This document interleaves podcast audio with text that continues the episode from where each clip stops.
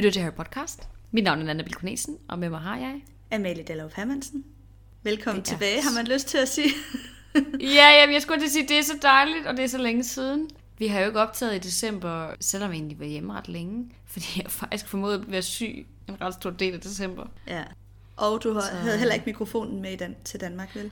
Jeg havde heller ikke mikrofonen med. Nej, det var helt klart også, øh, også en del af det, men øhm, vi optager nu. Ja, så det er rigtig dejligt. dejligt, og vi ved, at der er mange af jer, der har glædet jer og ventet på, at vi kommer ud med den næste. Så når jeg så lytter til den her, så er episoden jo ude, Ja. kan man sige.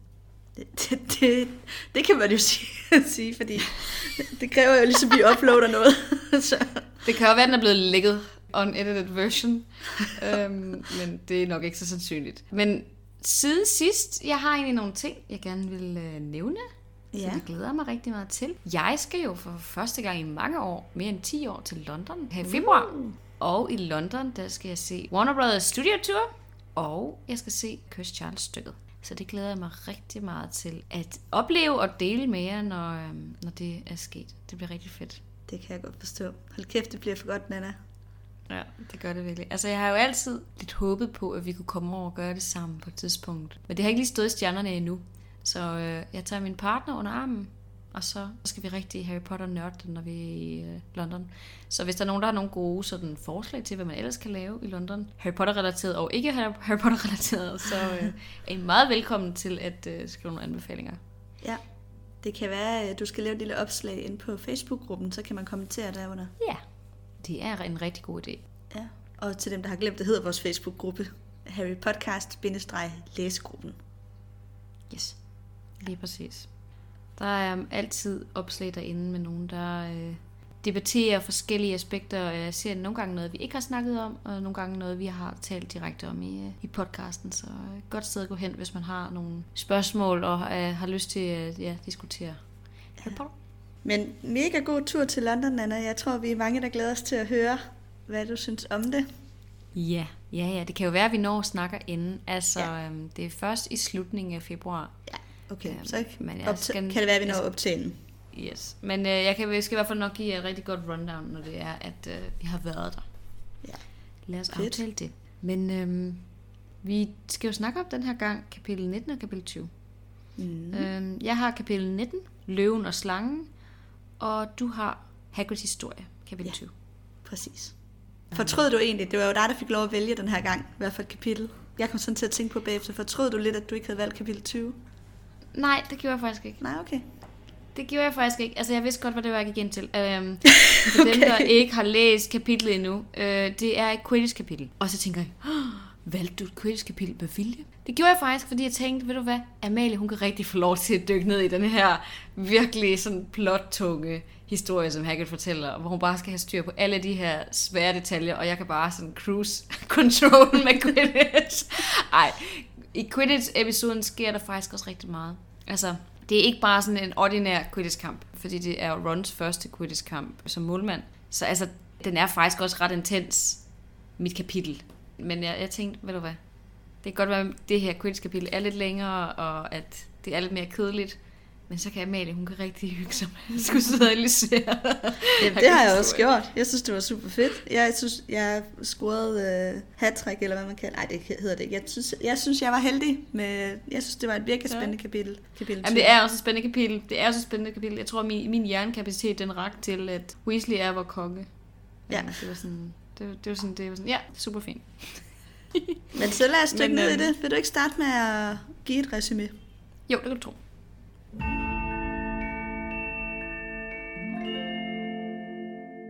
Så, altså det starter ud med optakten, basically, til første Quidditch-kamp. Vi har jo lige haft det her første møde i Dumbledores armé. Tænker det er det er der, vi slutter i kapitel 18. Så, det er sådan dagen efter, og de synes, det er lidt fedt det her med, at de har det her sådan undercover setup under næsen på Nidkær. Hun har ikke opdaget noget som helst om det. Altså det går Harry og sådan glæder sig lidt ved. Men samtidig så begynder Ron også at blive mere og mere nervøs. Fordi vi nærmer os den første Quidditch-kamp. De har nogle træninger, som ikke går så godt. Og der begynder også at komme sådan en intimideringskampagne, kalder jeg det lidt, fra Slytherin-eleverne mod Gryffindors hold, især mod Ron. Og der vil jeg så sige, at det er jo meget smart set af Malfoy, at Ron virkelig er sådan the weak spot. At han ikke kan håndtere det her overhovedet, så de vælger bare at fokusere næsten sådan alt energi på Ron. Og det kulminerer så ved, under selve kampen, hvor de laver sådan nogle frygtelige smedesange, og virkelig sådan får ham helt fra fordusen, basically. Og han taber alle bolde. De ender med at vinde kampen på grund af Harry, men det er ikke en særlig god kamp for Ron. Og det slutter så med, at Harry og George angriber Malfoy, fordi han provokerer dem. De kommer op til McGonagall, som egentlig bare vil give dem en eftersidning, men nedkærer hun kommer så op og får dem basically øh, bandlyst fra Quidditch for tid og evighed. Og det var mit kapitel. Mm. Jamen, så fortsætter jeg med et resumé kapitel 20. Der tager øh, Harry, Ron og Hermione ned for at besøge Hagrid, der er kommet tilbage. Han har jo været væk hele skoleåret indtil nu, så de er rigtig, rigtig glade for, at han øh, er retur. Og Hagrid han fortæller så om, hvor han har været. Han fortæller faktisk om hele sin mission, hvilket jeg egentlig er lidt overrasket over, fordi det tror jeg egentlig var hemmeligt. Men han åbner op, og som han jo før har gjort også. Overfor Det er meget klassisk den der med, at altså, Hermione hun siger, fandt du kæmperne? Og så er han bare sådan, nå fuck, the jig is up. Ja. Ja. Så fortæller bare det hele, og det var sådan, det er måske ikke det, Dumbledore ville have dig til at gøre, men okay, fint nok. Ja. meget klassisk. Ikke første gang, det er sket, og nok Nej. Heller ikke sidste. Men øhm, anyway, Olympe og Hagrid, nu, nu opridser jeg bare lidt overordnet her, ikke? så kan vi dykke ned i det bagefter. Men Olympe, og Maxim og Hagrid, de er rejst ned gennem Frankrig, over til Minsk og op i øh, bjergene. De tager en lidt lang detur, fordi at de bliver øh, skygget af Ministeriet for Magi. Så de rejser faktisk nærmest uden brug af magi i lang tid, for at de ikke kan blive Ja. ja. sporet. Og det er derfor, det tager dem en hel måned bare at rejse øh, sådan derhen, ikke? Præcis. De bruger en måned på at komme hen til kæmperne. Så det er jo ret lang tid, når man kunne have brugt spektral transferens eller noget andet. Må jeg spørge dig om én ting? Ja. Øh, det kan godt være, det er noget, du tænkte at komme ind på senere. Men hvor er det her sted helt præcis, de befinder sig? Ja, Altså, fordi han giver ikke nogen indikation på, hvor det egentlig er henne. jeg har prøvet at undersøge det, og det er ikke sådan helt præcist øh, angivet, men jeg tror nok, det var på Pottermore, der stod, at det var, man formodede, at det var omkring Uralbjergene, og de ligger i Rusland. Okay. Og Minsk Okay, okay, ligger jo også, så vidt jeg lige husker, i Hvide Rusland. Så det Ja. giver mening, at det er den vej, de tager. Ja, det gør det. Okay, fair nok. Så i et eller andet øh, sådan affolket område op i bjergene, op i Uralbjergene, der er der så en gruppe kæmper. Ja, og jeg kommer meget mere ind på den gruppe kæmper lidt senere. Men Spændende. her rejser de hen, fordi Hagrid har fået som mission af Dumbledore, at han skal få dem over på deres side i forhold til en eventuel kamp mod Voldemort. Ja. Prøv at værve dem, ikke? Han skal værve dem som en del af en øh, hær, kan man sige. Dumbledores hær. Dumbledores armé. Ja. ja. Dumbledores anden armé, kæmpe armé. Præcis. Og han har en strategi. Han kommer, og hvis så først taler han med en kæmpe, der hedder Kargus, som er høvding i lejren. Og Kargus bliver så dræbt, før de når rigtig at lave en aftale, og der kommer en ny kæmpe, Golgomat, som så indgår en alliance med dødskadisterne, for de er nemlig også kommet. Og de har også fået som mission at få kæmperne over på deres side. Så øh, Bad timing. det er bad timing, og dem er Hagrid og Olympia jo selvfølgelig også bange for, at de vil helst ikke komme ud i at skulle kæmpe mod de her dødskadister. Nej. Hagrid laver en ny strategi. De tager rundt og besøger kæmperne en efter en. Alle dem, der er øh, imod ham her, Golgomat. Det går ikke så godt, fordi Golgomat og dødskardisterne, de får skræmt alle kæmperne, så ingen tør faktisk at gå med Hagrid over på hans øh, alliance. Og basically dem, der, der, der gerne ville, de bliver slået ihjel, ikke? Jo, eller tortureret. Ja, så de tør ikke andet end at gå med Golgomat. Så han må tage hjem med uforrettet sag. Det er ikke gået helt, som øh, ham og Dumbledore og Olympe troede eller håbede på. Nej. Og nu er han hjemme igen og har fortalt alle den, hele den her historie til trioen, og bliver så afbrudt af professor Nedkær, som kommer og banker på. Hun udspørger jo Hagrid om, hvor han har været. Hun ved jo godt, han ikke har været på skolen, fordi der har været en vikar, og hun ved jo også godt, at ministeriet har været efter dem. Og han afslører ikke noget over for, for Nedkær, som går, må gå tilbage til skolen igen, og slutter ligesom af med at, tro ham med, at hun jo øhm, kvalitetssikrer alle lærerne, eller hun får sagt sådan et eller andet med, at hun skal jo sørge for, at undervisningen er i orden. Ja, at der ikke er nogen lærer, der sådan er subpar, der ikke lever op til sådan standarden. Det er sådan meget apropos dig-agtigt, ikke? Jo, der Det er også meget en, sjovt, øh, fordi- skjult trussel der, det er helt Ja. sikkert. Du har heller ikke lige nævnt det endnu, det kan godt være, du siger det senere, men altså, Hagrid ser jo ret smadret ud. Så han, har sådan, ja. han render rundt med sådan en kæmpe dragstik, som han har lagt hen over sit ene øje, fordi han har fået sådan en kæmpe blåt øje, og sådan en virkelig væskeansamling af hovedet og sådan noget. Så hun kommer også ind og ser ham på sit absolut værste, hvor han står og altså, ligner et eller andet helt ud i sådan mareridt, tror jeg.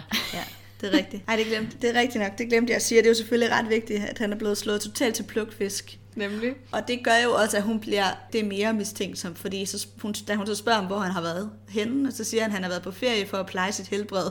Ja, det, ja, ja, ja. hænger måske ikke helt sammen ham med, også, hvordan han ser ud. Hvad er der sket med dit, altså med dit øje? Nå, jamen, øh, jeg faldt. Okay, du faldt simpelthen. Jamen, han faldt over en kust. eller et eller andet. Og det var sådan en dårlig løgner. Altså, men det er selvfølgelig, han havde ikke lige tænkt, at det var det, der skulle ske. Første aften, han kommer tilbage, vel, han har ikke haft en chance for at snakke med nogen. Han ved ingenting. Dumbledore ved ikke, han er tilbage. Han er ikke blevet briefet på noget. Han ved ikke engang, at Harry er blevet overfaldet af dementorer, vel. Altså, så det er virkelig grænt. Ja. Men er det ikke også ja. underligt, at han ikke som det første tager op til Dumbledore, da han er tilbage? Jo, det bør han klart at gøre, eller i hvert fald sende en besked op til Dumbledore og sige, jeg er her, du kan komme herned, du øh, har muligheden for det. Det kan jo være, at han har gjort det lige inden triven er kommet, men altså, han burde klart debrief med Dumbledore først. Jeg tænker ikke, han har noget at snakke med Dumbledore. Det virker som om, han lige nærmest er kommet ind ad døren, da de kommer og banker Ja. på. Men det var måske også- ligger fremme. Sådan, han har lige nået at lave en kop te. Han skulle måske ikke have gået direkte ind i sin hytte. Han skulle måske bare gå direkte op til rektorens kontor. Det tror jeg faktisk havde været klogere. Ja. Ja. Fordi øh, Harry, Ron og Hermione opdager det jo ved, at de ser lyset nede i hans hytte. Ja. Og det gør Nidkær jo også. Ja, det er jo det. Og det er rigtig dumt, fordi så havde Dumbledore kunnet nå at forberede ham på nidkær, og de kunne nået at forberede en god historie. Han kan i hvert fald lige have sagt til ham, bare lige så du ved det, der er så, der er så hende her, og hun er helt tydeligt ude efter dig, så lad være med at være mistænksom, ikke? Ja. Mm, ja. ja. Dumbledore kunne have brugt moklemetoden, lige lægge en seddel inde på Hagrids bord, hvor der står, når du retur, så kig lige ind med det samme. ja, det har været rigtig smart. Men det er for sent nu. Det er for sent nu, Sådan sådan, er det altid, ikke? Ja. Lige præcis. Men øhm, det kan være, at vi skal gå videre til magiske forbindelser, så vi dykker lidt Ja. mere ned i øh, kapitlerne. Let's do that.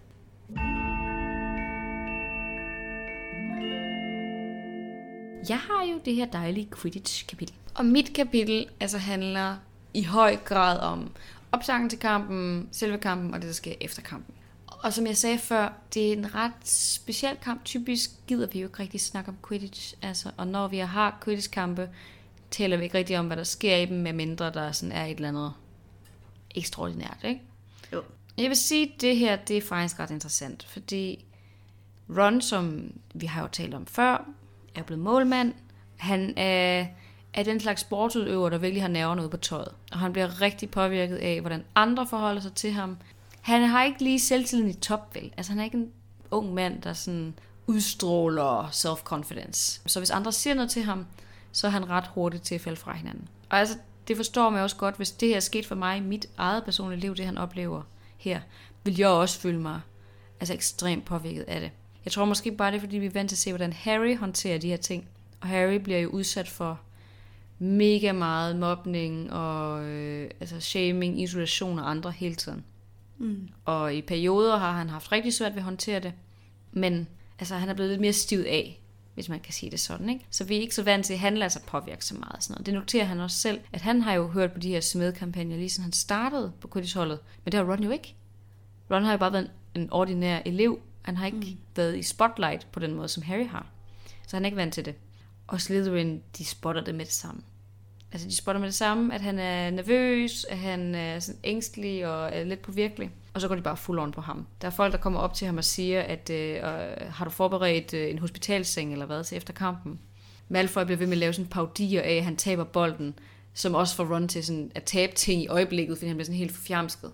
Så laver de de her badges. Det minder mig om i øhm, bog 4, ikke? for der gør de det også ved Harry. Der laver de mm. de der badges under trekampspokalen op til den første prøve, hvor at de siger sådan, at Harry han er en svindler, og at Cedric er, er sådan den retmæssige Hogwarts øh, udøver, eller hvad man skal kalde det. Altså jeg synes egentlig ikke, at badgesene fylder så meget i det her kapitel setup, som jeg egentlig husker. Det kan være, de fylder mere i filmen, fordi de, øh, de vi- viser sådan, jeg tror der står på dem, øh, Weasley er vor konge. Og jeg ved ikke, om de kan bevæge sig, ligesom de der andre kunne. Kan du huske det? Mm, jeg mindes ikke, at de er med i filmen. Okay, I men det film kan godt være, de slet. De, de er med i film 4, dem mod Harry Potter, men ikke, jeg Ja, ja, husker ikke, der er nogen mod Weasley, man ser i filmen. Ja, de spiller nemlig en stor rolle i film 4, så det kan godt være, at det, jeg bare har forvekslet de her to. Men altså, han bliver især påvirket af den her smedesang, som de laver. Og den er virkelig også grim. Du har jo bogen fysisk med dig på dansk. Mm.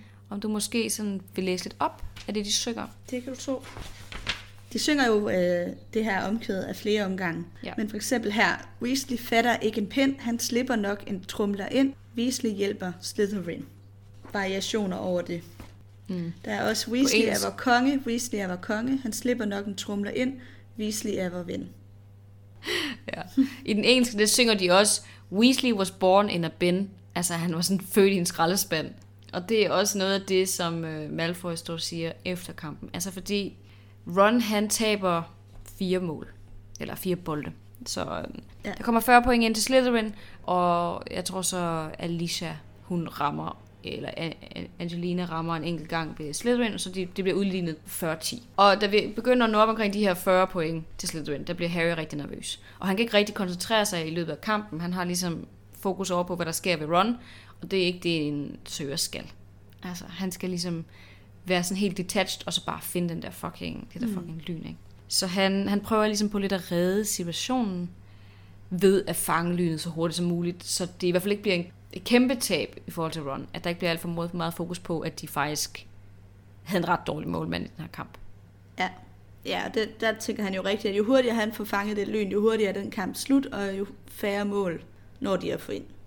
Lige præcis. Han vil gerne redde ansigt for, for Rons skyld. Altså han vil ikke tabe kampen, men han vil også gerne have, at det bliver så lidt pinefuldt som overhovedet muligt, så de ikke bagefter ja. skal have den her snak om, Nå, hvis skyld var det så, at det blev så pinligt for os. Ja, Men Gryffindor vinder jo så, som sagt. Ron, han lander med det samme væk fra de andre, og går for lederbarbanen. Altså, mm. han er sådan fuldstændig mistet modet, sådan helt devastated, virkelig ked af sin egen præsentation. Øhm, så han, altså, han kan slet ikke holde ud ved i det. Han vil ikke fejre med de andre, fordi han føler ikke, der er noget at fejre på hans vegne, vel. Han har bare fucket sin første rigtige kamp totalt op. Altså, det er sådan, han ser det. Harry og de andre, de, de mødes nede på banen, og er selvfølgelig glade for, at det lykkes og sådan noget. Men Harry bliver ramt i ryggen. Han smasher, efter han har fanget lynet, hvilket er ekstremt usportsmandligt. Ikke? Det er ligesom, der er nogen, der lige har scoret det sidste mål i fodbold, og så er nogen, der kommer op og sparker dem i røven. Mm. eller et eller andet takler dem. Det kan man jo ikke. Altså, kampen er slut. Så øh, Madame Hooch, hun er ligesom fokuseret på det. Jeg står og skælder crap ud. Og så kommer Malfoy over og begynder at stå og provokere fordi han er pisse sur over, de har tabt. Han har virkelig gjort alt, hvad han kunne, for mm. at det her det skulle lykkes. Han har sat den her, hele den her terrorkampagne i gang mod Ron, og de vinder alligevel ikke. Pisseprovokerende, at Harry han lige når at få lynet foran. men det er jo, Det der hvor ikke? Quidditch ikke helt hænger sammen, fordi det i virkeligheden bare afhænger af, at man har en god søger. Hvis du har en Ja. mega god søger, så kan alle andre behold jo være udulige, fordi så skal I jo nok vinde, uanset hvad, fordi man får så mange point ind.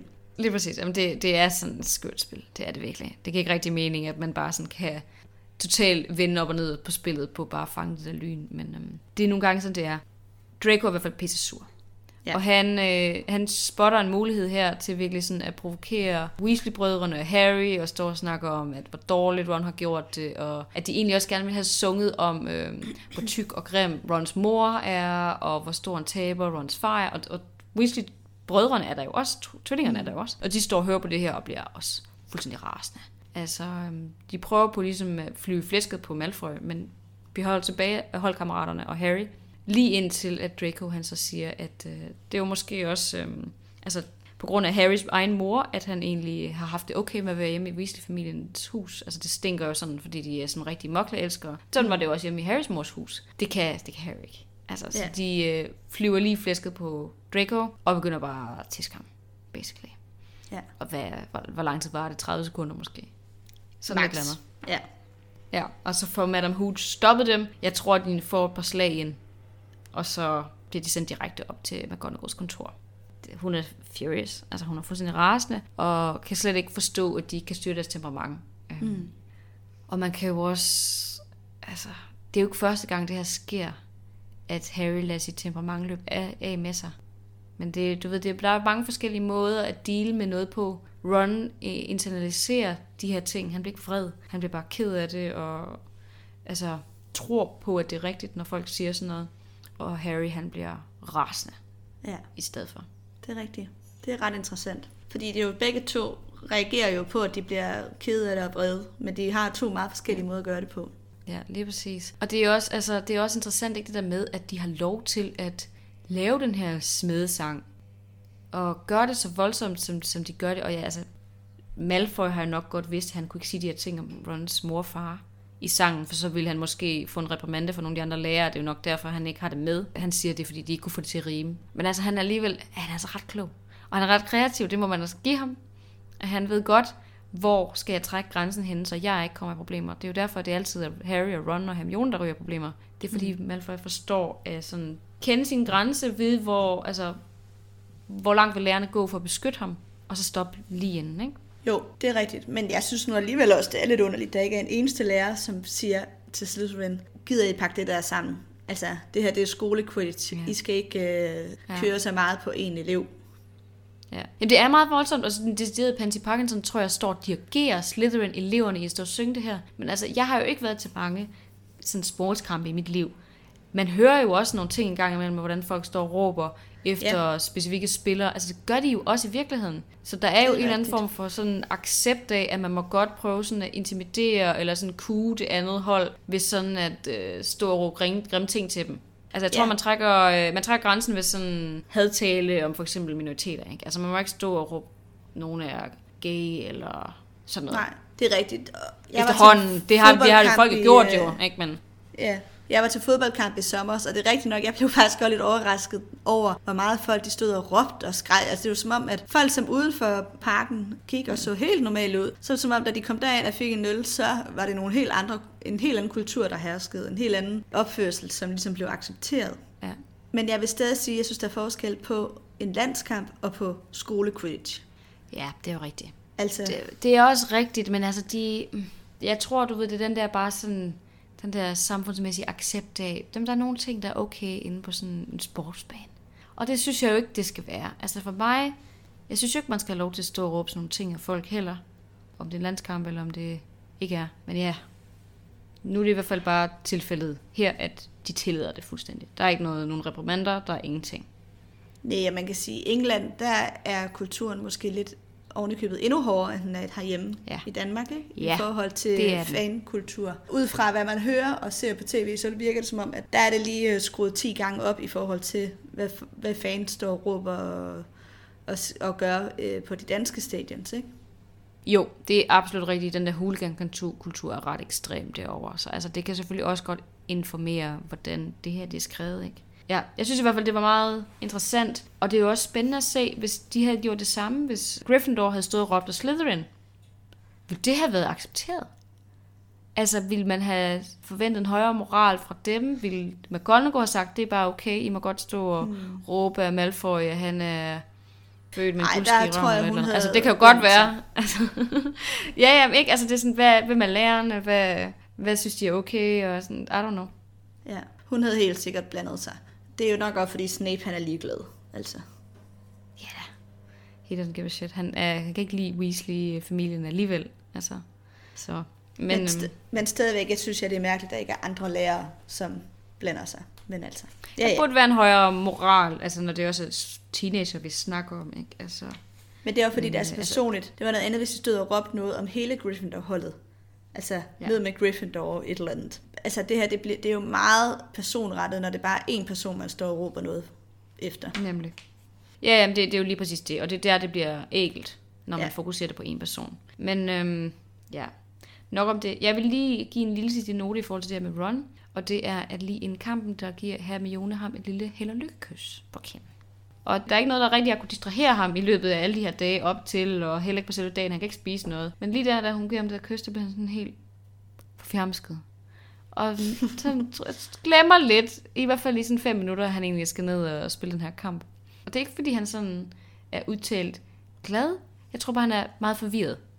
Jeg kan ikke lige forstå, hvad der lige er sket. Så det, øhm, den vil jeg bare lige notere mig, så I også lige bliver opmærksomme på det.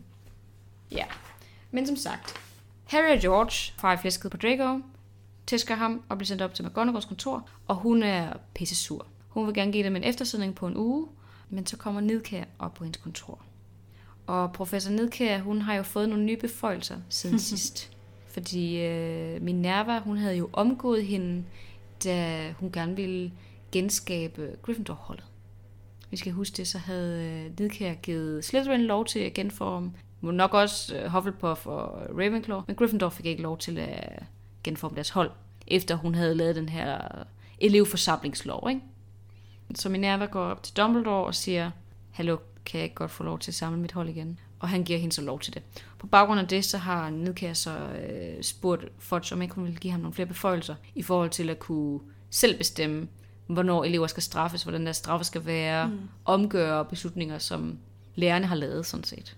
Altså det er det, hun får ret til. Hun er den sådan øverste instans i forhold til sådan strafudmåling fra nu af over for eleverne. Hvilket er ret voldsomt. Så hun kommer op, og det, hvis ikke det var så, så trist, så ville det være mega komisk, men hun kommer op og er sådan, er der noget, jeg kan hjælpe med? og min nerve, hun er sådan, nej, det er der ikke. Altså, tror du ikke, jeg selv kan finde ud af at straffe mine elever? Eller hvad, hvad, hvad fanden har du gang i? Hun blev virkelig rasende. altså, hun blev virkelig, virkelig vred over, at hun kommer op og på den måde sådan, er der noget, jeg kan hjælpe med? Og så siger hun, nej tak. Pænt, nej tak. Og jeg siger så, ja okay, men det kan godt være, at du ikke vil have min hjælp, men altså, det skal du sådan set ikke bestemme. Og så fortæller hun om øh, de her nye beføjelser, hun har fået. Og så siger hun, at øh, hun faktisk ikke er enig i det her med eftersætningerne. Det skal være lidt mere tough, så man ikke det er bedre, at George og Harry, de øh, simpelthen får sådan et livstidsforbud mod at spille Quidditch. Jeg ved ikke, hvordan det skulle sådan indføres. Altså, om hun tror, at hendes sådan beføjelse rækker til, om de må spille Quidditch uden for Hogwarts. Ej, jeg tror, Men, ja. det er så længe de er på Hogwarts. Ja, det er bare sådan livstidsforbud. Ja. Ikke? Det er Men hun kan jo ikke bestemme, hvad de laver, når de er færdige på Hogwarts. Og på den anden side, så kunne jeg faktisk godt forestille mig, at hun kunne finde på, bare sådan, fordi hun altså, er så ondsindet af sådan lave en eller anden særlig relevant, der gør, at de beslutninger, hun så foretager sig på Hogwarts, de følger eleverne videre. Altså det tror jeg faktisk godt, hun kunne finde på, hvis hun havde blevet ved med at have den magt. Ja. Tror du ikke det?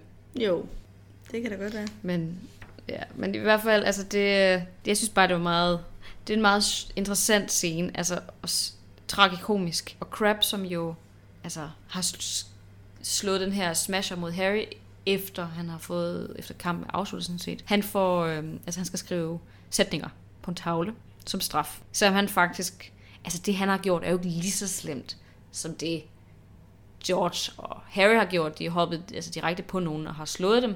Det, han har jo sådan set også udøvet vold mod en, altså i sådan sportøj med. Men det er på en anden måde, ikke? Altså, du ved godt, hvad jeg mener. Ja, men jeg synes på en eller anden måde, crap, det er endnu værre, fordi det er umotiveret.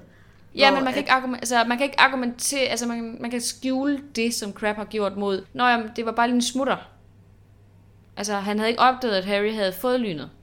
Jeg mener, man kan gemme Nå, det væk i måde. kampens ja. hede, hvor det andet kan ikke sådan øh, maskeres af, at de spiller stadigvæk. Nej, det er rigtigt nok. Man, altså, du mener, at Crab kunne godt komme med en dårlig undskyldning om, at Nå, jeg havde ja. ikke set det at kampen var slut, eller et eller andet. Ja. Lige præcis. Harry og George kan jo ikke argumentere for, jeg havde ikke lige set, at Malfoy stod der, hvor jeg gerne ville placere nej. min næve, vel? Nej, nej, det er rigtigt. der er det jo med fuld overlæg, at de hopper på ham. Så der er ikke noget, de kan argumentere. Altså, de kan godt sige, at han stod og provokerede os, men altså, ord kan jo aldrig mødes med handling på nej. den måde. Nej, altså, det, det var derfor, det, man aldrig kunne argumentere for. Præcis. Og sådan, det, I tager det alt for langt, dreng. Så det, det er virkelig det blev virkelig en skæbnesvanger kamp, kan man sige. Og holdet er jo nærmest halveret herefter, da Ron kommer tilbage om aftenen, efter at kampen er overstået. Han har været ude og gå hele dagen, sådan set, og sådan helt fortumlet og trist. Så siger han også, at han vil egentlig gerne stoppe som målmand. Men Harry er sådan, prøv det kan du ikke. Så er der kun tre personer tilbage på holdet. Så du ja. bliver nødt til at fortsætte. Ja. Mm-hmm. Det er jo så mhm. der, hvor vi ryger direkte over til dig. Ja. Sådan set, fordi så opdager Hermione jo, at uh, Hagrid er kommet hjem. Ja. Og det kan heldigvis tage deres fokus fra de begivenheder, der er foregået samme dag, fordi der bliver de så glade for, at han er kommet. Så de kan ikke ja. vente med at skal ned og se ham. Og jeg synes simpelthen, det har vi jo snakket om før, men jeg synes, det er så dejligt at mærke den der skønne bånd, der er mellem Hagrid og, og de her tre unge mennesker. De elsker ham virkelig, fornemmer man. Det gør de. Ja. Og det er jo gensidigt. Han bliver jo også, altså lige først er han lidt irriteret over, at der kommer nogen, fordi han har alle de der smerter, og han, ja, han er lige kommet ind i døren, og jeg vil nok bare gerne lige have lov at sidde med en kop te og den der dragbøf øh, på hovedet, inden han skulle op og snakke med Dumbledore formodentlig. Men så bliver han afbrudt af dem. Og lige først bliver han lidt har... irriteret, men så bliver han alligevel glad for, at de er der. man har alle nogle tidspunkter, hvor man ikke gerne vil have andre mennesker ser en, ikke? Og det her er sådan et tidspunkt, hvor Hagrid bare gerne vil være lidt i fred. Det kender jeg sgu også godt. Ja. Det, man, er ikke, man viser sig ikke altid lige for sin bedste side, og det her er ikke et af Hagrids bedste øjeblikke. Præcis. Sådan rent øh, udstrålingsmæssigt, hvad man skal sige. Ja. Og vi ved jo senere hen også, hvorfor han har fået alle de der rifter. Det ved vi ikke. Ja. Det får vi ikke at vide i det her kapitel, men han har jo simpelthen fragtet hans bror med sig hjem. Ja, Og det er jo ham, der har været efter ham. ja. Det er ham, der har slået ham til ja. plukfisk. Ja. Jeg vil lige sige, man kan, jeg kan høre, at der er nogen, der bor i opgangen. Jeg håber ikke, det er for højt i mikrofonen. Men hvis I kan høre en summelyd, så er der nogen, der bor et eller andet sted i, øh, i lejlighedskomplekset. men øhm, Alright. jeg prøver bare at fortsætte, og så stopper det forhåbentlig. Men ja, det der jo egentlig er sket er, at, øh, at han har taget hans bror med hjem, Gaup, og det er det, vi får at vide senere hen. Det ved vi ikke på det her tidspunkt. Godt. Så vil jeg gerne øh, gå lidt videre til at snakke om, at det her det er jo en farlig færd, han har været ude på faktisk. Han er blevet sendt afsted af Dumbledore, og jeg synes, noget af det, der er ret interessant i løbet af, at Hagrid fortæller historien, det er, at man kan høre, hvor lojal han er over for Dumbledore. Altså, fordi flere gange spørger trioen om, tog så hjem nu? Eller sådan, fordi der er jo ligesom nogle bump på vejen, hvor at først så bliver øh, ham der Karkus sur, og så dør Karkus, og så er det en ny, ham der er Golgomat, og så kommer dødskadisterne og har fået Golgomat over på deres side. Og der, han har ligesom, ham og Olympe, de oplever ret mange gange nogle bump, hvor man vil tænke, nå, det gik ikke. Hvor trioen spørger, jamen, tog så hjem der? Hvor Hagrid blev ved med at sige nej, fordi vi havde jo lovet Dumbledore, at vi ville lykkes med den her mission. Det var ikke taget så langt, bare for at stoppe. Altså Præcis. efter en eller to dage. Vi var nødt til at ligesom give det et reelt forsøg. Præcis. Og de udsætter jo også sig selv for fare, fordi der er det ham, der er Golgomat, så ligesom har lavet en alliance med, med dødskadisterne, så er de sådan, men der er jo stadig nogle kæmper i den her lejr, eller den her, øh, den her stamme, som ikke bryder sig om Golgomat. Og så må vi jo se, om vi kan få nogle af dem over på vores side. Mm-hmm. Så de går rundt i øh, grottehulerne om natten og vækker de her kæmper, som de ved ikke bryder sig om Golgomat, for at snakke med dem om Dumbledore og hvad han kan tilbyde dem og sådan noget. Og det er mega farligt. Både fordi kæmperne bliver vækket midt om natten, det er i farligt i sig selv at vække en sovende kæmpe, men også fordi dødskadisterne går rundt, og de jager dem om natten, og de kan støde ind i en anden kæmpe, som er imod dem. Så der er ret mange farer forbundet med at lave det, gøre det her om natten. Men det gør de, fordi ja. De vil så gerne lykkes med den her mission. Lige præcis. Er det meget, det er meget spændende. Jeg tror, sådan siger på et tidspunkt, at vi fandt tre kæmper inde i en hule, og de var sådan, "Jamen, var det ikke, var det ikke farligt? Var I ikke bange? Sådan, jo, men hvis ikke det var, fordi de var så forslået, så havde de nok også slået os ihjel.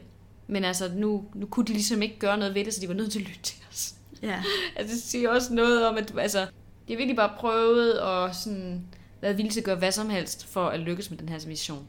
ja. basically. Ja, og det jeg også synes er interessant, er, at det tydeligvis har været en meget farlig mission, faktisk. Ja, det har det.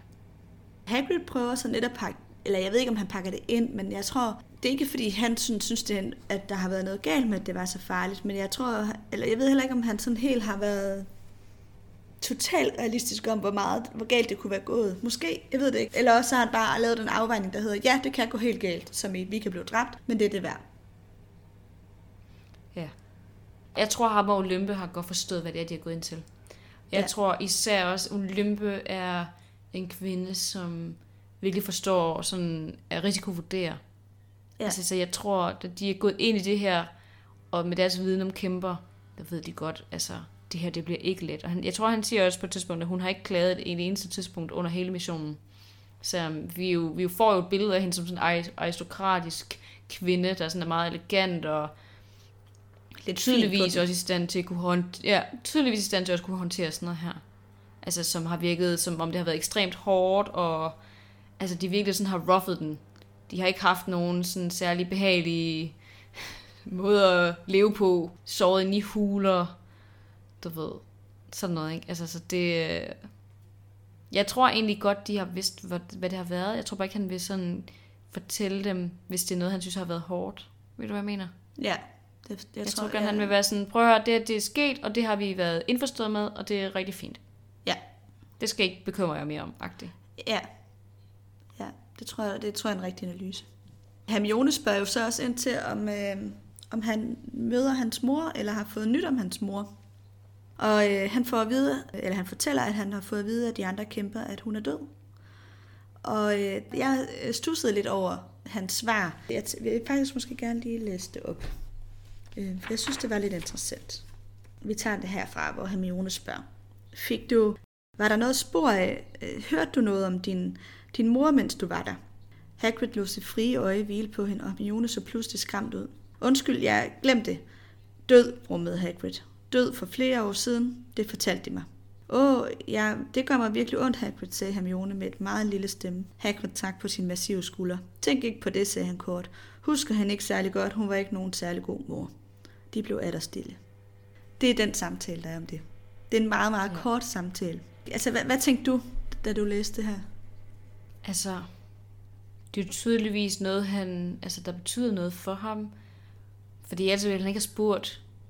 Men altså, jeg tror også, han er kommet til, til terms med, at hun aldrig har været du ved, en, en rolle i hans liv.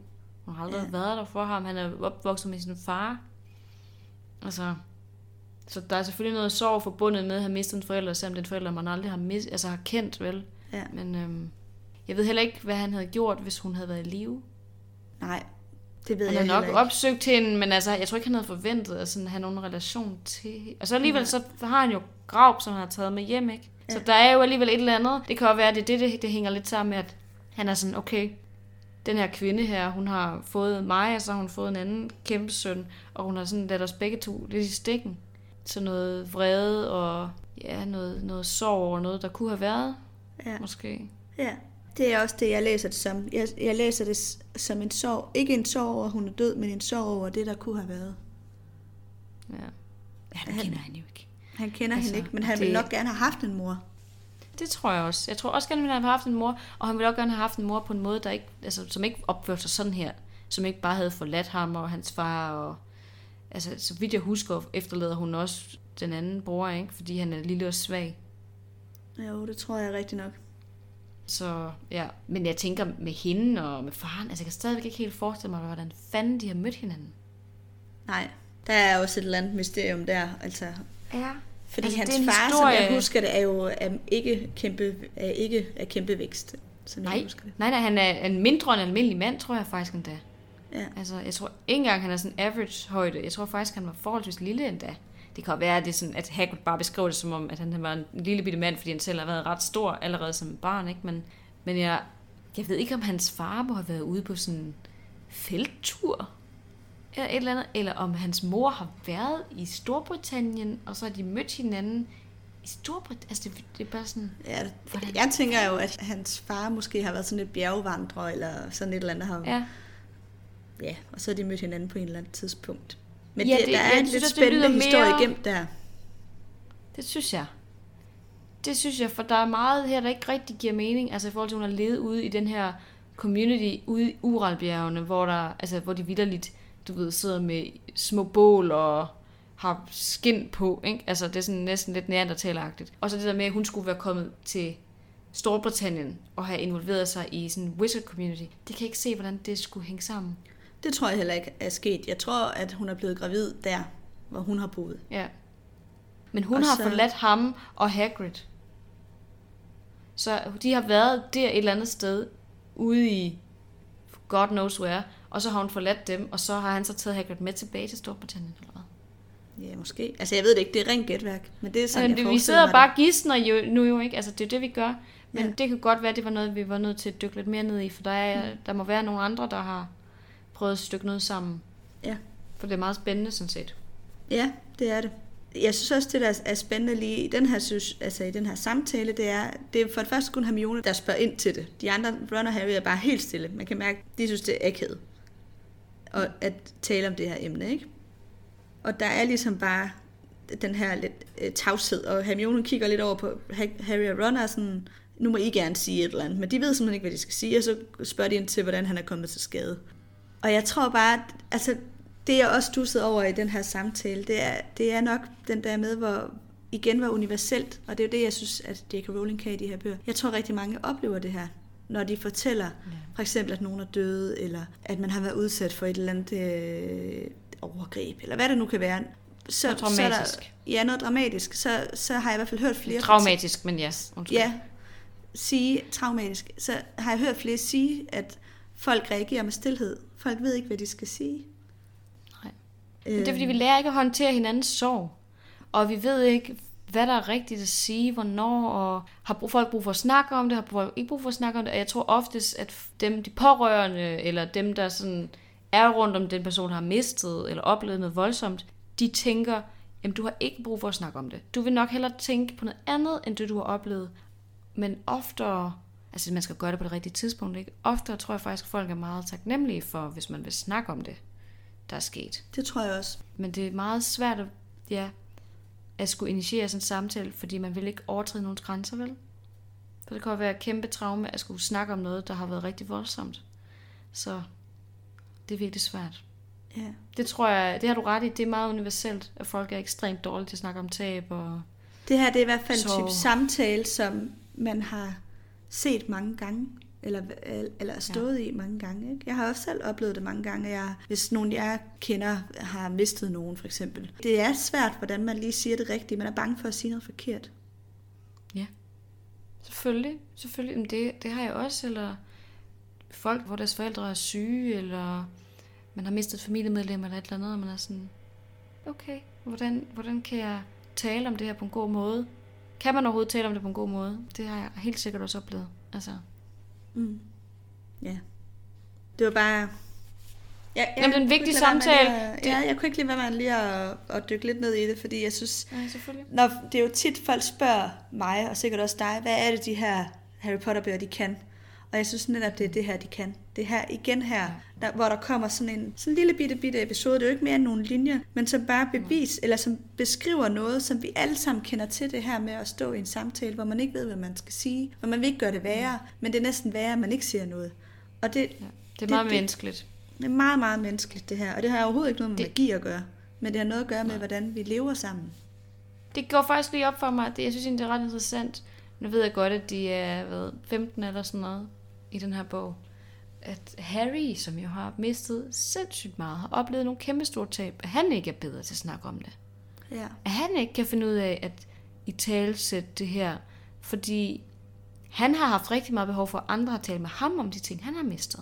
Mm. At han ikke kan se det behov i andre, og det kan godt være, at Hagrid ikke har behovet. Men med al sandsynlighed, jo, Altså Hagrid Øhm. øhm. lukker den lidt ned, den måde han svarer på os. Altså der, der Ja, det gør han. siger Hagrid også indirekte, jeg gider ikke lige at snakke om det her lige nu. Ja. Problemet er også lidt her med dem, at der er ikke der er en sådan en magtbalance, men Hagrid har lidt mere en forældrerolle i forhold til dem. Ja. De er ikke lige byrdige venner på den måde. Altså, det, er er det ikke. Han har også en lærerforhold til dem, er lidt en autoritetsfigur i nogle sammenhænge. Altså, så der er også noget der, at der vil man måske heller ikke være alt for sårbar over for nogen, som det er meningen, man skal beskytte. Ikke? ja.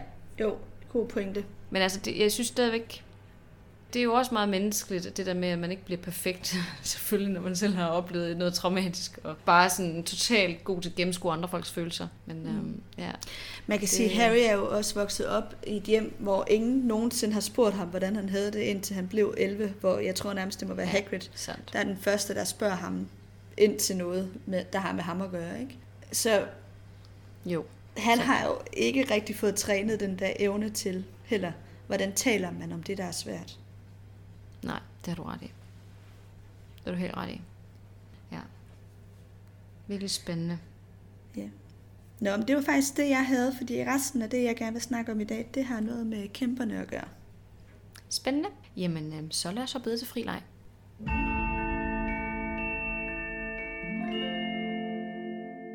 Jeg vil gerne snakke en lille smule om de her mønter, som Hermione jo laver til Dumbledores armé.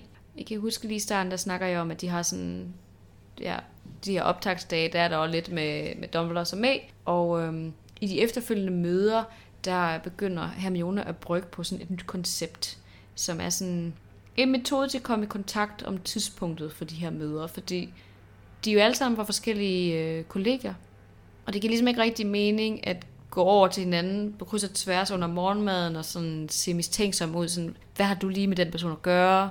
I har ikke engang timer sammen, hvorfor står jeg og snakker sammen? Altså, de vil ikke sådan drage opmærksomhed til sig selv, vel? Så hun øh, altså, laver nogle mønter, nogle, øh, sådan nogle sådan guldgalioner, hvor i stedet for, at de har det her serienummer langs kanten, så øh, står der så tidspunktet for det næste møde.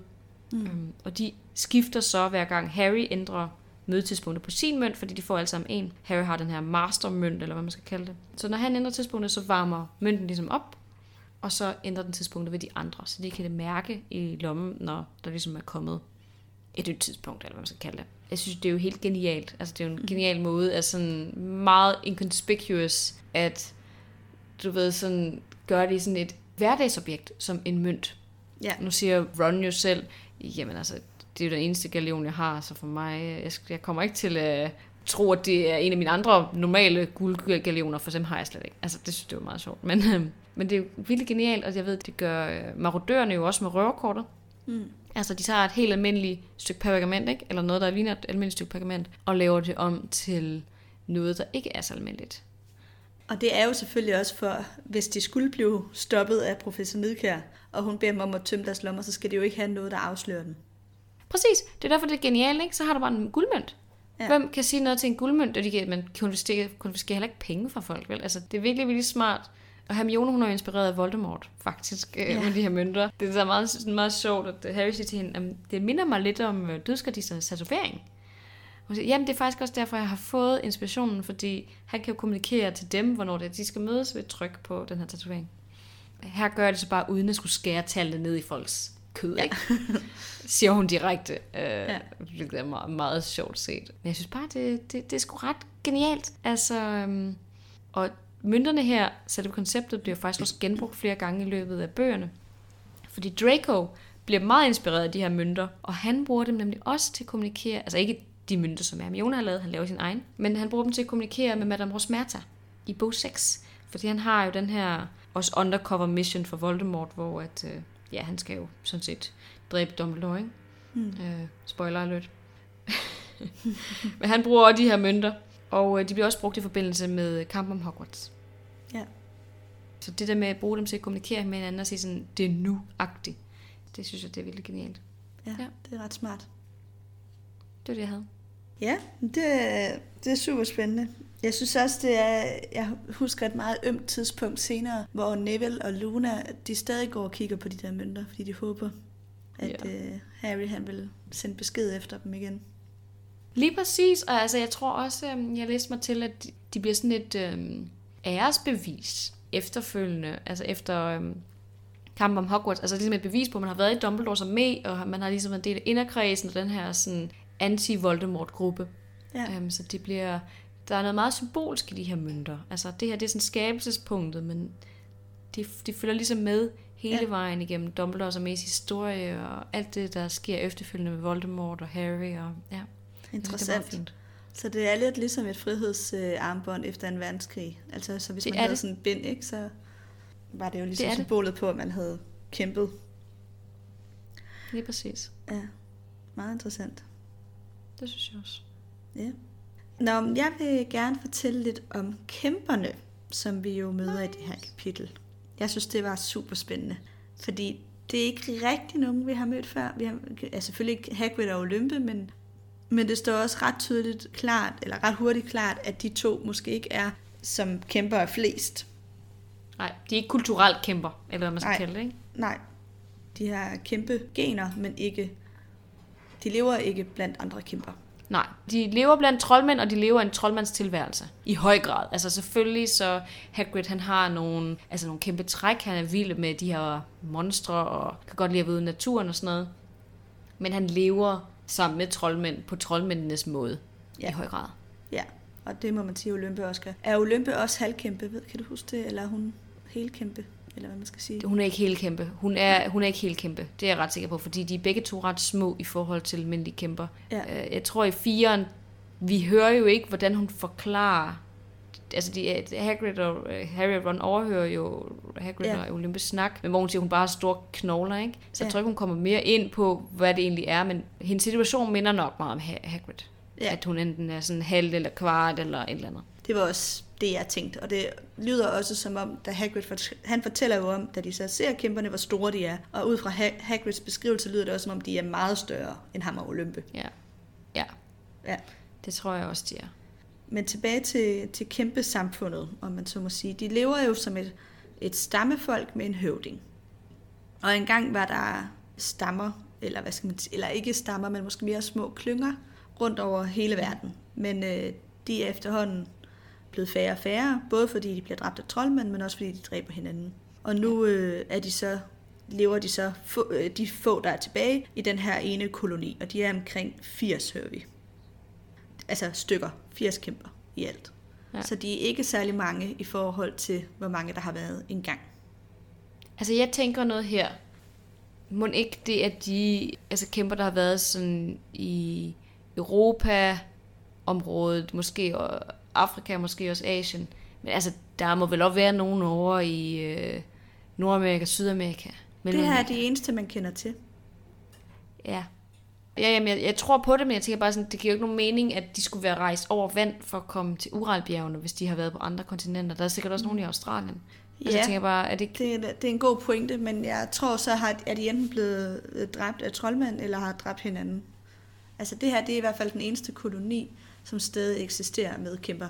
Så kan der jo godt bo en enkelt et eller andet andet sted, uden at det er noget, man, en man ved, hvem er. Men mm. jeg tror bare, der er ikke mange tilbage. Nej, nej, nej, nej det, øh, det er jo en, vil være en meget truet art, eller hvad man skal kalde det, ikke? Hvor gamle bliver sådan nogle kæmper? Det ved jeg faktisk ikke. Det lyder jo som om mange af dem dør i kamp. Så jeg mm. ved heller ikke, hvor gamle de bliver, hvis ikke de døde i kamp. Nej, fordi jeg tænker, altså hvis der er så få tilbage, og de måske ikke får mange børn, altså så er det jo også, det, det er jo også svært, så hvis de, de slår hinanden ihjel, måske med meget hurtige, altså med, med høj hast, Ja, så kommer man altså an på, hvor lang tid kan de leve, hvor, ja. hvor, hvor meget har de behov for at leve sammen, hvor, altså hvor, hvor afhængige er de af hinanden, og er det, det er jo ligesom med pandaer, ikke? Pandaer, de får jo ikke særlig mange unger, for eksempel. Er de her en af den slags, det er jo sådan en menneskelignende art, ikke? Som, som måske kun får et nyt barn hver Mm. 10 år, 20 Altså, år, de 30 her, år. altså kæmper er jo mere mennesker, end de er dyr, vil jeg sige. Altså, det er jo jo, menneskelignende, ikke? Men det er jo det der med, at de deler dem i den her verden, der deler dem op i det, der ligesom er mennesker, troldmænd, og så alle de andre. ja, Og så er der dem, der er i menneskelignende væsener-gruppen, som er kentaurer, kæmper, vareulve, vampyrer, alle de andre, ikke? Der Jo. falder kæmper sig ind i den her. Det er derfor, De det er den falder- måde, ja. det, det, jeg mener, når jeg siger det på den måde. ja. Det falder netop i den kategori med, med dem, du lige nævnte. præcis. Ja. Men jeg ved ikke, hvor længe de kan leve, hvis ikke de bliver, Nej. bliver dræbt. Men jeg kunne forestille mig, at det er jo nogenlunde det samme som mennesker uden kæmpe vækst. Ja, det kan godt være. Ja. Men ifølge øh, Hagrid, så er det ikke naturligt den måde, de lever på. Altså i den her koloni. Så er det, vil det være mere naturligt, at man både måske få sammen. Fordi at, at det der med at bo så mange så tæt, det er faktisk imod deres natur, forklarer Hagrid.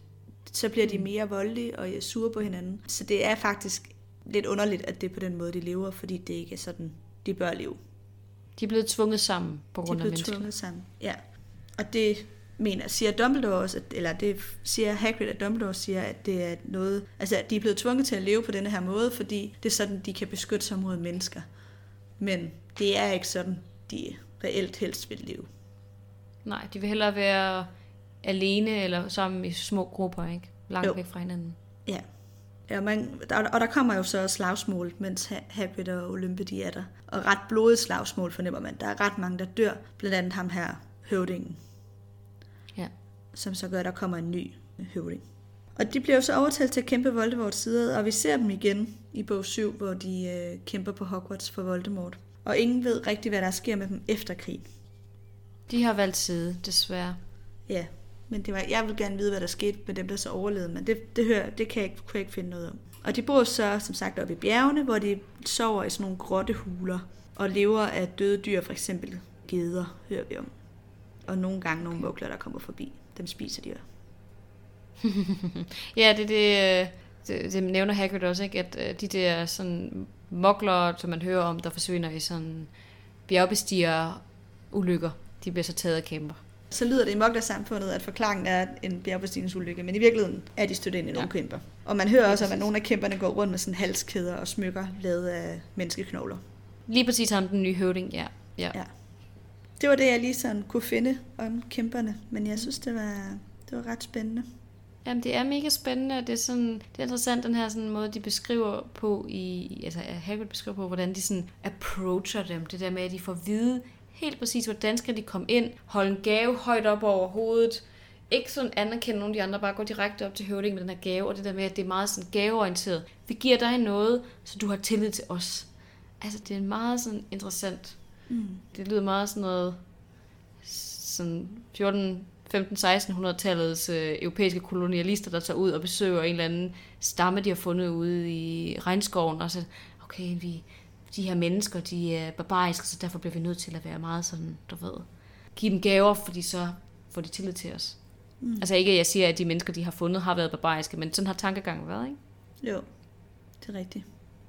Men for, forskellen er måske så, at de her er rent faktisk lidt barbariske. Ja, det er jo så det, der så viser sig, at det er den rigtige måde at tilgå dem på. Men det kan godt være, at hun er blevet inspireret af det der, sådan, ja, der kolonialistiske tilgang, ikke? Jo, ja. den kolonialistiske tilgang. Ja. Men jeg forstår jo også godt lidt, når man hører Hagrid fortælle om kæmperne, hvorfor at det er et stigma at være halvkæmpe. Ja. Fordi det, det er jo faktisk først nu, vi egentlig hører om kæmper rigtigt.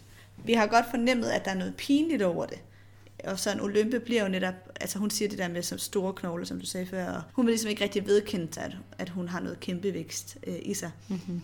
Og det, det får mig sådan lidt mere en forståelse for nu, fordi at de lever, de her kæmper jo, et meget andet liv end troldmændene. Ja, de er ekstremt meget mere voldelige, end troldmændene er. Ja, og det er jo også det, man godt fornemmer, at Hagrid har fået pålagt som, som en fordom, at han skulle være mere voldelig. Øh. Hvilket han ikke er. Han er utrolig blød og stille og rolig. Altså han elsker, han elsker store, farlige dyr. Altså, det Jamen, må Hagrid man jo bare... er jo nok den mindst voldelige af alle dem, man møder af karakterer i virkeligheden. Ikke? Altså... Ja, han er bare en stor bamse. Men altså samtidig har han så også en fysisk styrke, der gør, at han kan stå imod. Men han bruger den ikke til vold. Nej. Det gør han ikke. Nej, han er på ingen måde voldelig, men det er jo det stigma, han har skulle leve med, ja. at folk har ja. antaget om ham. Jeg tænker også, det er derfor, det lykkes Voldemort i sin tid og beskylde ham for, at han øh, har øh, gjort det her med hemmelighedernes kammer. Fordi der har ligget ja. en stigma og en forventning om, at han, at han var mere voldelig end resten. Ja, og det, det tror jeg på. Og det er han så ikke, men jeg tror, det er derfra, det, det kommer, det stigma, ikke? Ja. Det er meget godt set. Ja. ja. Det er helt rigtigt. Det er en, et stigma om at være dum også. Altså ja. at være uvidende, være barbarisk, ikke at være nogen, man kan du ved, regne for noget, fordi de er ikke mennesker. Ja. Men Hagrid, han bryder sig op med alle de her fordomme. Altså, det gør han. Han er ikke dum. Han bliver fremstillet som dum i, i mange sammenhænge, men det er han ikke. Nej. Og han har virkelig hjertet på rette sted. Det kan man jo også se. Altså, han er jo på ingen måde dum i, at han lægger jo nye strategier på den her øh, tur. Hver gang der går noget galt, så finder han på noget nyt. Altså han, ja. han når jo at få 4-5 idéer, mens han må Olympe afsted, i forhold til, hvordan de skal, skal få overbevist de her kæmper. Og det kræver ret meget intelligens, og hele tiden kunne omlægge og lave en ny strategi. Helt klart, helt klart. Og det samme er også tilfældet for Olympe. Olympe falder overhovedet ikke ind i stereotypen om, hvordan Ej. kæmper er vel. Men øh, lige noget helt andet. Altså, hvordan tænker du, relationen har været mellem dem på den her tur? Fordi de stoppede jo lidt som... Altså, de datede jo, og så gik det ikke så godt. Og så tager de bagefter på den her mission sammen? Altså, er de så bare overgået til sådan venner, eller hvad? Ja, jeg tror, de er blevet venner, men jeg tror stadig Hagrid... Altså, hvis Olympia var klar, så tror jeg også, Hagrid var. Han har i hvert fald et lille skævt smil, bliver det noteret, da han fortæller om, at hun for eksempel bare overhovedet ikke brugte sig på hele turen, og var mega sej og sådan noget, hvor han, han smiler sådan lidt hemmelighedsfuldt, eller sådan. Så det, er der, ja, det, det lyder lidt som om, at han stadig er ret vild med hende. Men, øh, ja. Men jeg tror ikke, desværre, at det er helt gengældt. Nej, det kan godt være. Det kan godt være. Det er i hvert fald rigtig spændende. Jeg vil klart anbefale folk at sådan genlæse den passage, for der var også rigtig mange andre sådan små detaljer i hele Hagrids historie, som bare er virkelig spændende. Ja. Altså, så klart værd, hvis man godt kan lide de her sådan også fortællinger om forskellige væsener og forskellige kulturer i det magiske samfund, og sådan dykke ned i den igen. Det synes jeg var ret fedt. Ja, helt sikkert. Mm. Alright. Skal vi gå til ulefast? Ja.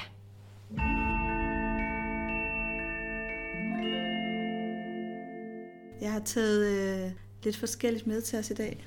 Vi starter med en øh, mail, vi har fået fra en, der kalder sig Elisabeth, som skriver, Hej, jeg har lige noget, jeg undrer mig over. Det er helt tilbage til hemmelighedernes kammer. Der er jo flere i bogen, som bliver forstenet. Men hvad nu, hvis man ikke havde en elixir på vej, så man, kunne man så være forstenet for altid? Hvad ville der være sket, hvis man blev vækket efter mange år først? Vil kroppen så forældes hurtigt efter opvågning, eller hvad vil der ske? Oh, det er meget spørgsmål. spændende. Ja. Jeg har prøvet at researche, og jeg har ikke kunne finde et svar fra J.K. Rowling, så jeg tænker, det bliver vores eget gæt. Men hvis jeg skal starte ud, så kan du sige, hvad du øh, tænker. Fordi jeg har siddet og tænkt lidt over det. Jeg synes nemlig, det var et ret godt spørgsmål. Og mm. jeg vil tro, at præmissen for forstening i den magiske verden, det er, at din krop forbliver status quo, mens du er forstenet. Altså, så man er praktisk taget død, men uden at der ligesom går en forrådnelsesproces i gang. Fordi mm-hmm. kroppen er hård og virker ikke længere som biologisk materiale. Ja. Jeg mindes i hvert fald, Harry og Ron noterer sig, da de rører ved Hermione, at hun virkelig føles unaturligt at røre ved. ja. Men hun er også sten. Altså, det er hun jo. Ja. Og derfor, altså hvis det er præmissen, så vil man vel i princippet kunne være forstenet 100 år, og så blive vagt til live som sig selv, tænker jeg. Ja. Fordi kroppen er jo bare Ja. på pause, så. Altså, jeg tænker det meget som, altså, forsteningsting er jo taget fra legenden om Medusa, ikke?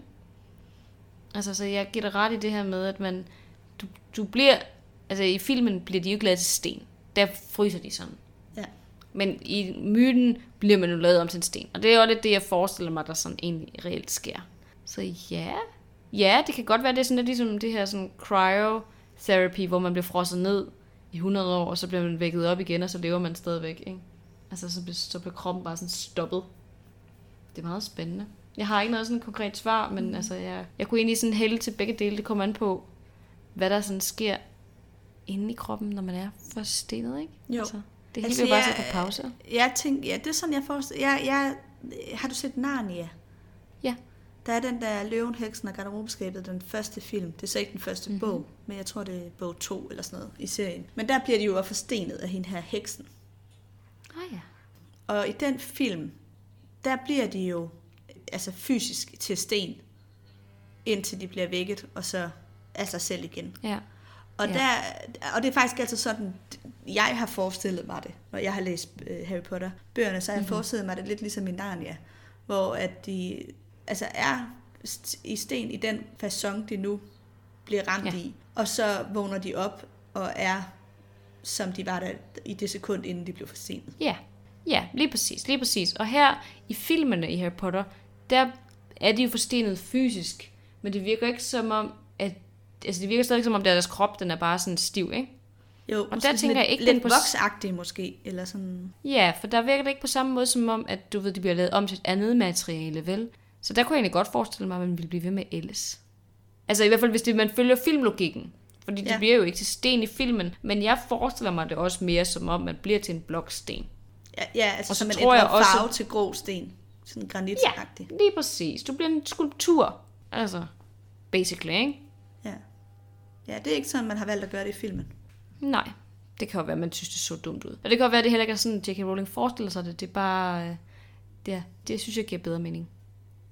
Og så ville Ja. jeg også tænke, det gav mening, at man kunne blive afforstenet 100 år senere, og så ville kunne leve videre, som man gjorde. Egentlig, ja. Ja. Det tror jeg, det var, det var det, jeg tænkte. Ja. Og så vil man leve det til... Altså lad os sige, man blev øh, 85 år. Og man så har været forstenet i 20 år. Mm. Altså da man var 20. Så har man stadig ja. 65 år tilbage, når man så vågner igen. Ja, det vil jeg tænke. Ja. Så ville man ens liv bare sådan fortsætte, altså sådan også med alderdom, og det hele ville være sat på pause-agtigt, Ja. Tænker jeg. ja. Skal vi tage næste spørgsmål? Yes. Det er fra en, der hedder Elin, som skriver, Kære Nana og Amalie, jeg elsker jeres podcast. Tak. Og jeg har et spørgsmål om, hvordan det kan være, at vi ikke møder så mange, som har kæledyr i Troldmandsuniverset. Udover Hagrid selvfølgelig. Og hvordan tror I, man får fat i magiske kæledyr? Håber, I kan hjælpe mig. Kærlig hilsen, Elin. Altså, jeg tror faktisk, jeg er lidt uenig med dig, Elin, i at vi ikke hører om så mange, der har kæledyr. Jeg synes faktisk, vi hører om ret mange. Jeg kan både komme i tanke om Ginny, som får Arnold, og Ron, der har Scabbers, Hermione, der har Skæveben, Harry har Hedvig, Voldemort har Nagini, mm-hmm. Neville har Trevor, ja. Dumbledore har Fawkes. Ja, ja, men det er rigtigt. Nej, men det, det, jeg vil egentlig også det virker som om, der er ret mange dyr. Altså, der er, vi, det er ikke fordi sådan, du ved, der er mange i Harrys øvre klasse, hvor vi sådan hører om, at de har alle mulige dyr, men jeg tror måske bare ikke, der bliver fokuseret på det. Jeg tror sådan set nok, de skal være der, for det virker som om en meget naturlig del, når man starter på skolen, er, at man får lov til at tage sig en ule med, eller en kat med, eller... Ikke? Altså, det står også det sted i brevet, ikke? at du må vælge en af de tre. Man må så ikke få sådan nogle ekstraordinære magiske væsener. Det er jo problemet, at sådan en som Hagrid for eksempel elsker de her dyr, der ikke er så almindelige. Så han tager den her tarantel, Argumentula, mm. tror den hedder måske. Øh, den her store æderkop med på skolen, da han starter. Ikke? Det er jo ikke meningen, at man skal have sådan en kæmpe æderkop med. Nej, der er ligesom nogle øh, prægodkendte dyr, og det er dem, man må have med. Yes. Yes. Så, så der vil jeg også mene, jeg tror sådan set bare, at skal gå ned i diagonalstrædet, og så er der den her dyrhandel. Og så kan man købe rotter, fugle, katte, måske også nogle hunde, hvis man vil. Altså, mm. hvad end der sådan falder for. Hagrid køber i hvert fald en ule til Harry i den her dyrhandel i Diagonalstræde. Ja, de er jo også nede og vil købe en, øh, det her rottetolling på et tidspunkt til Scabbers, hvor de ser alle de her andre rotter, der sådan er mega fedt. Det er altså, rigtigt. Det kan man i hvert fald også Ja. købe. Ja, det er rigtigt. Men jeg vil give Elin ret i, vi hører ikke om så mange voksne, der har kæledyr. Nej, det er rigtigt. Ikke udover Dumbledore og Hagrid og Voldemort. Så Ja. virker det ikke som om, at der er så mange, der har kæledyr. Nej. Mm, Bagolgel er jo sit eget kæledyr, kan man sige. Hun, hun blev til en kat, så, så hun behøver ikke en kat. Malfoy-familien, de har svaner, så vidt jeg husker. Jeg ved ikke, om det tæller som kæledyr, men der er Ja. ja. så vist nok nogle svaner ude Eller er det- hus. Er det ikke påfugle? Nå, det er påfugle, det er ikke svaner. Det er påfugle, ja. Men jo, det er rigtigt. Nej, jeg tror heller ikke, de tæller som kæledyr på den måde, men, men jo, de er også dyr, som er sådan deres varetægt, ikke? Mm. Ja. Ja, familien Weasley har ikke noget kæledyr. Det er de der nisser. Eller det er ikke nisser, de der øhm, havenisser. Mm. Ja, som de så smider Det er væk. ikke... Ja, ja, det er ikke, altså, det er ikke decideret kæledyr, vel? Det er mere sådan Så har de pest. jo øh, Errol, ulen, eller, eller Nej, er det øh, rigtigt? Persis, de, eller har, hvad? de har en familieugle, det er rigtigt. Ja. Men ellers har de ikke rigtigt, nej. Men igen, så mange troldmændsfamilier kommer vi jo så heller ikke kendt til. Det er jo primært nej. eleverne, vi hører om, og der synes jeg, der er mange, der har. Det synes jeg, jeg synes, det er et ret stort udsnit, i hvert fald af dem, som vi kender meget til, som har. Ja. Mm. Hvad skulle du have, hvis du skulle have et af de der kæledyr, som eleverne har? Jeg er jo meget hundemenneske. Så hvis man måtte få en hund med, så ville jeg vælge en hund. Det hører man Mere over ikke det- om nogen, der har. Nej, det gør man ikke. Jeg tror Jeg måske tror ikke, man katte, så. Jeg tror ikke, man associerer så meget troldmænd og magi med hunde. Men så vil det nok være en kat. Jeg tror, jeg er mere katte, end jeg er fuglemenneske. Ja, det tror jeg. Men det skulle være en kat, der havde lyst til at kæle. Jeg gider ikke som katte, der bliver mega aggressiv, og så bare flinser en. Det er der, det er der lidt for mange i min mening, der gør. Så det, øhm, det kræver også noget. Det kræver at finde en rigtig kat. Hvad med dig? Hvis du skulle have et dyr. Hvis jeg skulle have et dyr, så tror jeg, jeg vil have en ule. Fordi Mm. mm. et, den har en funktion, og to, den er ikke oppe i din seng. Ja, det er rigtigt. Til gengæld kan den flyve og skide over det hele. Men de er så også ret intelligente. Det virker som om Hedvig for eksempel ikke skider ud over det hele. Nej, det er rigtigt. Det, er Det virker som om, det er et ret intelligent dyr samtidig. Ja, det tror jeg også, det er. Det, ja, det vil nok være det rigtige valg. Det tror jeg også, det vil være for dig. Ja. Ja, det kunne jeg godt se for mig. Nå, vi tager et tredje og sidste spørgsmål her fra en, der hedder Lasse, som skriver, Jeg ved, at hekser og troldmænd i Harry Potter-universet først opstod i det gamle Ægypten. Hvad med andre magiske væsener, som for eksempel havenisser og pixignomer? Hvornår tror I, at de væsener dukkede op? Før eller på samme tid? Det er godt. Altså, det, det kommer jo an på, hvordan magi er kommet til at være i verden, ikke? Altså, Jo, Fordi altså jeg vil sige, nogen- jeg, vil, jeg vil også sige, jeg, jeg tror altså ikke, Lasse har helt ret i det der med, at øh, de første magiske væsener, mennesker opstod i Ægypten. Men de første troldmandssamfund, de var øh, opstået i Mellemøsten og Indien, ifølge Pottermore. Så øh, det er bare lige, altså det er ikke, mennesker ja. med magi, har, tror jeg altid har eksisteret. Det er ikke, ja. Eller inden for det her samfund. Altså præmissen for det her samfund, tror jeg er, at mennesker med magi altid har eksisteret, men de første sådan, samfund, ligesom Hogsmeade for eksempel, det er noget, der sker for eksempel i Ægypten. Ja, de første historiske optegnelser, man har over samfund med, med magi, har man fundet de steder. Ja, ja. Lige præcis. Men der kan godt have Det- eksisteret mennesker med magi før. Ja, lige ja. præcis.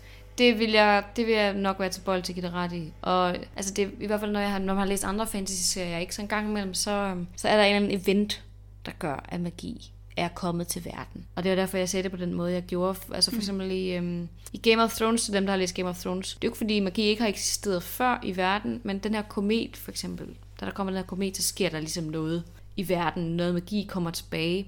Men det er jo en eller anden form for sådan skabelsesberetning næsten. Hvad, hvad er det, der trigger det magiske element? Har det været der hele tiden? Er det kommet pludseligt ud af noget andet?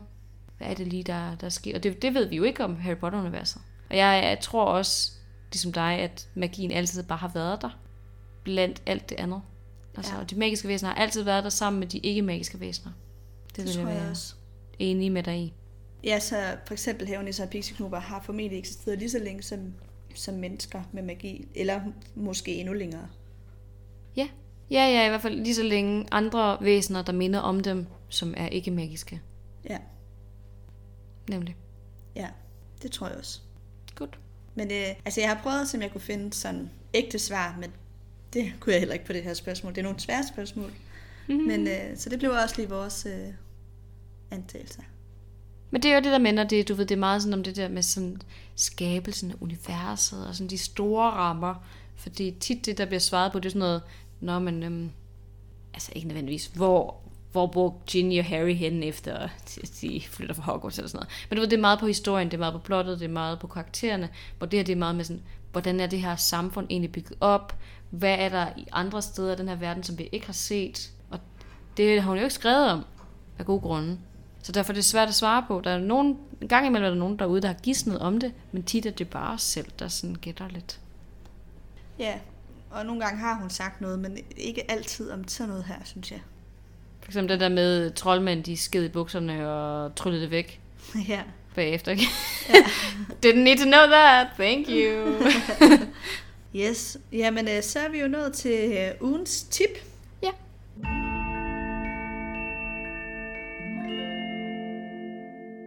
Jeg er sådan lidt back to basics. Jeg synes, jeg vil simpelthen anbefale alle at gense filmene. Det gjorde jeg for ikke så længe siden, og det var virkelig hyggeligt. Ej, hvor dejligt. Det skal vi faktisk også til i optakten til stykket. Ja, god idé. For sådan at være det rigtige sted, og også genlæse manuskriptet, fordi det har jeg ikke, altså, jeg har læst det en gang, og Dale han har aldrig læst det, så vi skal lige sådan, du ved, lige ind i det igen. Så det, det, det tip vil vi er til til mig. Tak for det. Ja, selv tak. Jeg har, som jeg sagt mange gange efterhånden, jeg er jo meget into græsk mytologi. Jeg synes, det er noget af det fedeste. Så jeg vil anbefale Stephen Fry's Mythos, hvis jeg ikke har gjort det før. Ja, um, spændende. Han har lavet sådan, jeg ved ikke om det er en bogserie, måske er det en bogserie, men øhm, han har i hvert fald skrevet flere bøger om græsk mytologi og græsk sådan, altså sådan helte i, i den græske mytologi. Og den første, den hedder Mythos, den anden, den hedder sådan Heroes. Og så tror jeg måske også, at han har lavet en tredje. Men den mytos, som jeg har læst, er virkelig god. Og det er, sådan, det er ikke fordi, han genfortolker myterne, men alligevel så, så snakker han om det i, i, på sin, sin egen måde, i sit eget sprog, og han er bare sådan en god historiefortæller. Så øhm, jeg vil klart anbefale enten at høre den med ham som oplæser, eller læse den selv. Jeg har gjort det lidt sådan som, øhm, ikke som godnatlæsning, men være sådan, så kan man lige læse et par af de der myter. Og det er sådan en meget fin måde at blive sådan lidt træt på. Og sådan, ja. Det fungerer ved ret du, godt. Ved du, kender du et sted, hvor man kan læse dem? Eller øh, høre den? Hvor har du hørt den? Altså, jeg har, jeg har hørt den på øh, lydbog på øhm, en af de her lydbogs-apps, men den er så blevet lukket ned.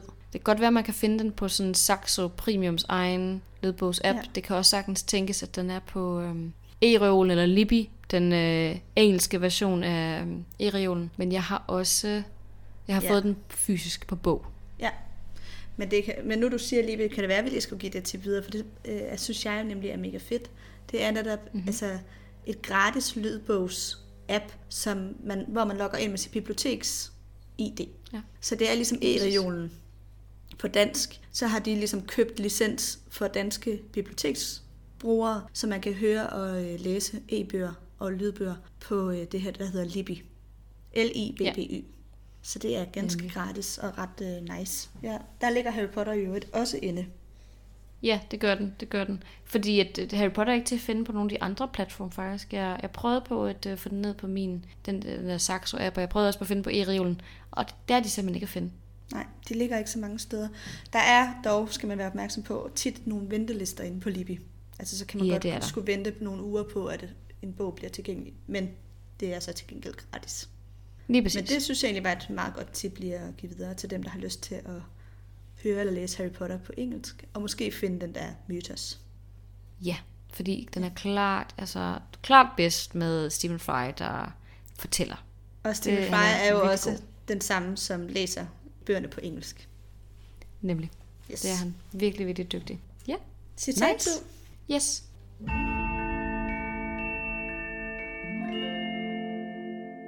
Og som jeg sagde før, så den her situation med nedkære op på øh, McGonagalls kontor, er jo sådan ret tragikomisk, så jeg kunne ikke andet end at hive den frem i mit citat, synes jeg så. Så vi er på øh, McGonagalls kontor, og hun har lige siddet og snakket om, at hun vil give dem en eftersidning. Harry og George snurrede rundt. Dolora Nidkær stod i døråbningen iført en grøn tweedfrakke, der kun forstærkede hendes lighed med en kæmpe stor skrubtusse. Hun smilede sit gyslige, syge og ildevarsende smil, som Harry havde lært at forbinde med overhængende fare for svære lidelser. Tillad mig at træde hjælpende til, professor McGonagall, bad professor Nidkær med sin giftigste sukkerstemme. Professor McGonagalls ansigt begyndte at blusse. Hjælpende? gentog hun anstrengt. Hvad mener du med hjælpende? Professor Nidkær trådte indenfor i kontoret, stadig med sit syge smil på læben. Ja, jeg tænkte blot, du måske ville sætte pris på en smule autoritær assistance. Ja, det gør hun ikke. Nej, det gør hun absolut ikke. Okay, mit citat det er øhm, under Hagrids historie, hvor mm. han øh, så fortæller om, da de kommer op til kæmperne. Så nåede vi frem til området, og vi begyndte at vandre rundt i bjergene for at lede efter spor af dem. Da vi nærmede os, måtte vi droppe magien. Dels fordi de ikke kan lide troldmænd, og vi ikke vil have, at de stak af. Og dels fordi Dumbledore havde advaret os om, at I ved, hvem uden tvivl må være på udkig efter kæmperne. Han sagde, at det var sikkert og vist, at han allerede havde sendt en budbringer til dem. Han sagde også, at vi skulle passe på, når vi nærmede os, fordi der kunne være dødsgardister i nærheden. Det var der så også. Det var der endelig. Ja, det var vist det for i dag. Så glæder vi os til at tage den det videre. Jeg tror, at det næste hedder noget med slangens øjne, eller sådan noget, den retning. Ja, lige ikke det? præcis. Jo, det er der, hvor, øh, hvor Harry han øh, drømmer, at han er Mhm. Nagini og bider herr Weasley, så vidt jeg husker. Ja, så der, der, det er et kapitel, vi skal se frem, meget frem til det næste. Ja, mega spændende. Og vi kommer på Sankt Mungus. Det er nemlig også ret spændende. God, ja, det er meget interessant. Ja. Så øhm, det glæder jeg mig rigtig meget til. Det gør jeg Og til også. det næste. Tak for i dag, Nana. Tak for det, Amelie. Og tak fordi du lyttede med.